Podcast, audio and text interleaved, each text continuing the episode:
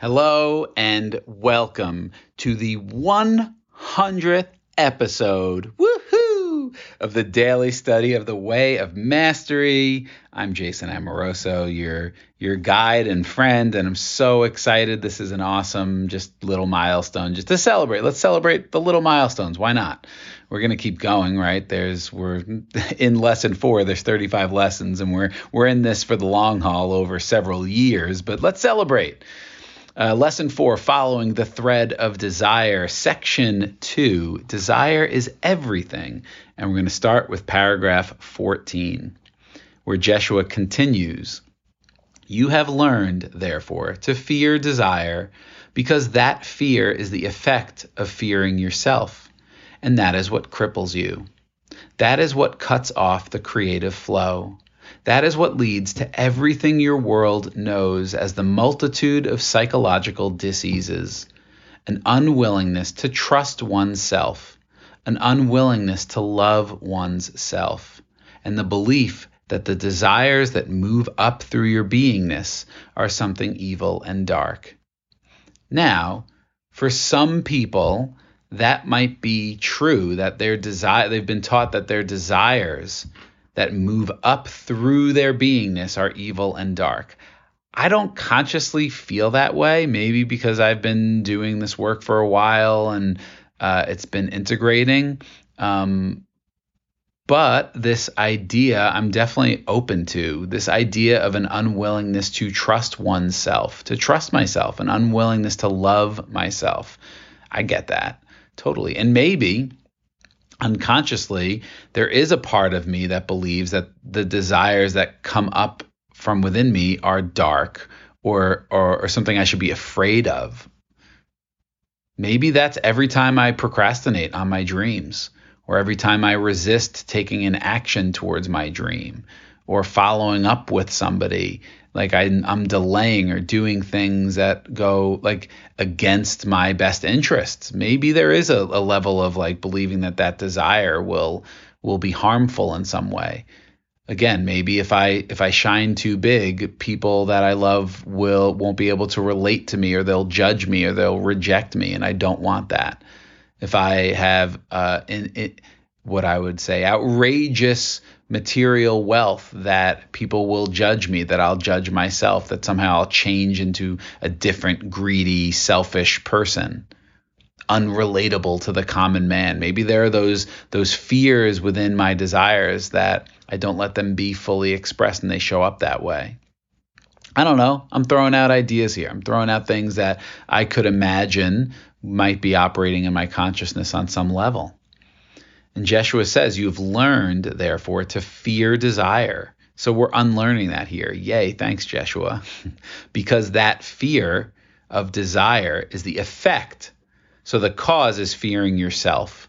So you fear yourself, you fear your light, Marianne Williamson. It's not your darkness that that you're afraid of, it's your light, it's your power because that's that's a responsibility to be that powerful to take that much ownership over your life. Like Jeshua has been saying from the beginning nothing comes into your experience without you being the creator of it.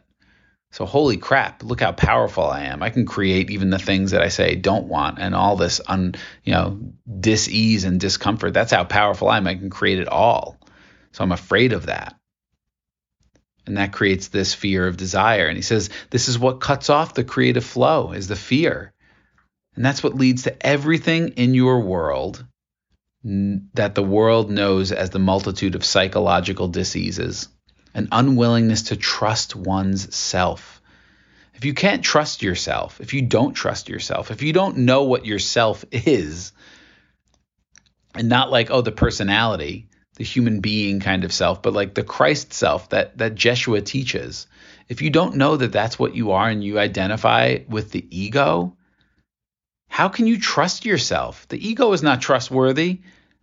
The ego is all about lack and separation and, and judgment and and hating yourself and telling you how unworthy you are and how you're alone and how you lack. That's the nature of the ego.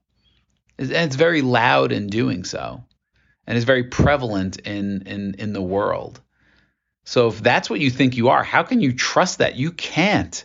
You can't trust yourself. If that's the self you're identifying with. So no wonder so many people are fudged up. And I can relate. I, I do that too, right? Like that's the that's part of this human experience. We can all relate to this. We're over being overly identified with the ego. And an unwillingness to love yourself. You're not worthy of love. Don't love yourself. Who are you to love yourself? Who are you to be happy? Don't be that happy. Who are you to be successful or wealthy or in love? Who are you to like make it while all these other who are you to be wealthy when all these other people are poor? You're not better than them. Who are you to be successful and all these other people are struggling? What makes you so special? Right? That's the voice of the ego. I know that. I've heard that. I've bought into that. Cuts off the creative flow and it creates the magnitude of psychological diseases and the belief that the desires that move up through your beingness are somehow evil or dark or fearful or will harm you Jeshua continues in paragraph 15 You think that if only you could stamp them out of your being, your desires, you could remain in control and everybody would like you because you would conform to the smallness and the littleness that is worshiped in human consciousness. Mic drop, I got to read that again. You think that if only you could stamp them out of your being, you could remain in control, and everybody would like you because you would conform to the smallness and the littleness that is worshipped in human consciousness. Amen. And maybe you don't consciously believe that, but on some level, all of us have bought into that. That if we could get rid of our desires to be big, that we could get rid of our desires to be wealthy, that we could be, get rid of our desires to be at peace or to be useful or to be follow our heart or to stand out and speak our truth and like what we like, that if we could just get them out of our being, we could be in control and be liked, not be rejected, not be cast out, conform, stay small to the littleness that is worshiped in human consciousness. Yes, and as we mentioned in a previous episode, one or two back, there are the way showers, there are the rebels. Like Jeshua was a big time rebel in his time. Are you kidding me? Enemy of the state. he was an enemy of the state. He was a terrorist of ideas and love. He was not conforming. There are people, there are beings, there are kind more and more people are waking up to this truth, despite what you would think if you watch the news and you kind of just drop into the matrix of the rat race, of the ego, of the external, of the get, get, get, and the go, go, go, and stay small while you do it there are people who are rising up and the way showers and the lighthouses. And they're expanders for all of us. And Jeshua continues in paragraph 16 Understand well the next axiom we give you. The only relationship that holds any value at all is your relationship with God, your creative source, the depth of the ocean. The only relationship that holds any value at all not the one with your partner. I've been married for 20, well, not married. I've been with Maura for 26 years, been with her for lifetimes for sure. But like the one that holds the value is not my relationship with my wife or my kids or my job or my family or my friends or the world. It's the relationship with God, my creative source, the depth of the ocean. And because of Jeshua, I just happen to know that all of those things I just named are expressions of that divine creative source. So when I am in relationship with my wife, I am in relationship with the divine expressed as her. When I'm in relationship with my kids, I am in relationship with God, the depth of the ocean expressed as these waves, one with. Right? It's so that's a different level of consciousness and I always my I'm always seek first the kingdom of God, seek first love, seek first the divine within, as within, as without. And so Jeshua, last paragraph says, right away, the mind says, but what about my mate? What about my parents? What about my children? What about the President of the United States? What about the postmaster? You will come up with a million examples of relationships that surely have great importance. And so, sorry, I just kind of gave all those ex- examples without really reading the next paragraph. But there you go. That's what our mind says. Well, how can, you know, the only relationship that holds any value at all is your relationship with God. And yeah, our mind says, well, what about my wife? Oh my gosh, what about my kids? Come on, my kids, my parents, the president of the United States, the postmaster. Jeshua is having a little bit of fun with us. You'll come up with a million examples of relationships that surely have great importance. But I got to continue. Sorry, I got to continue. Last paragraph, 18. Jeshua says, The only one that holds value is your relationship with God.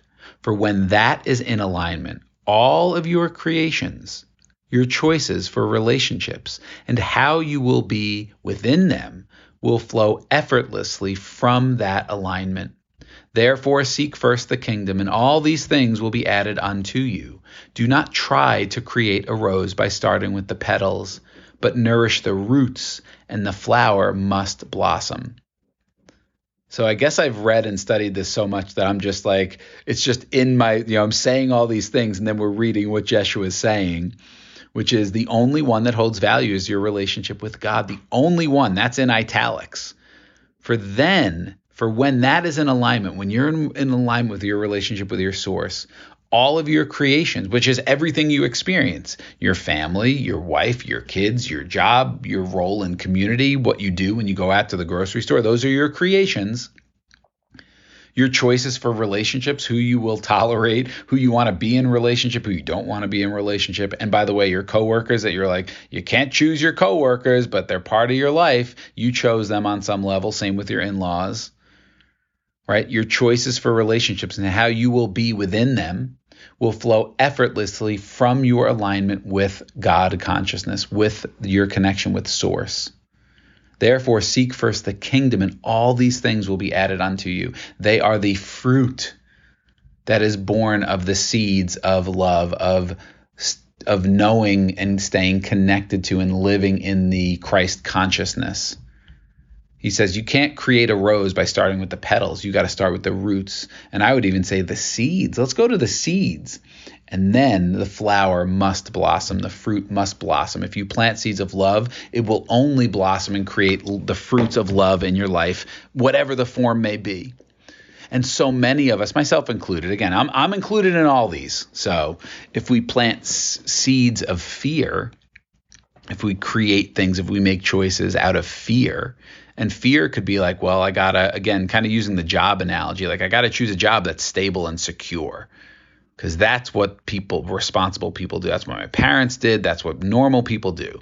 Create you know, but you're really afraid to step out and do what brings you alive. If you're creating seeds of fear it will it will bear fruit of fear and suffering and constriction.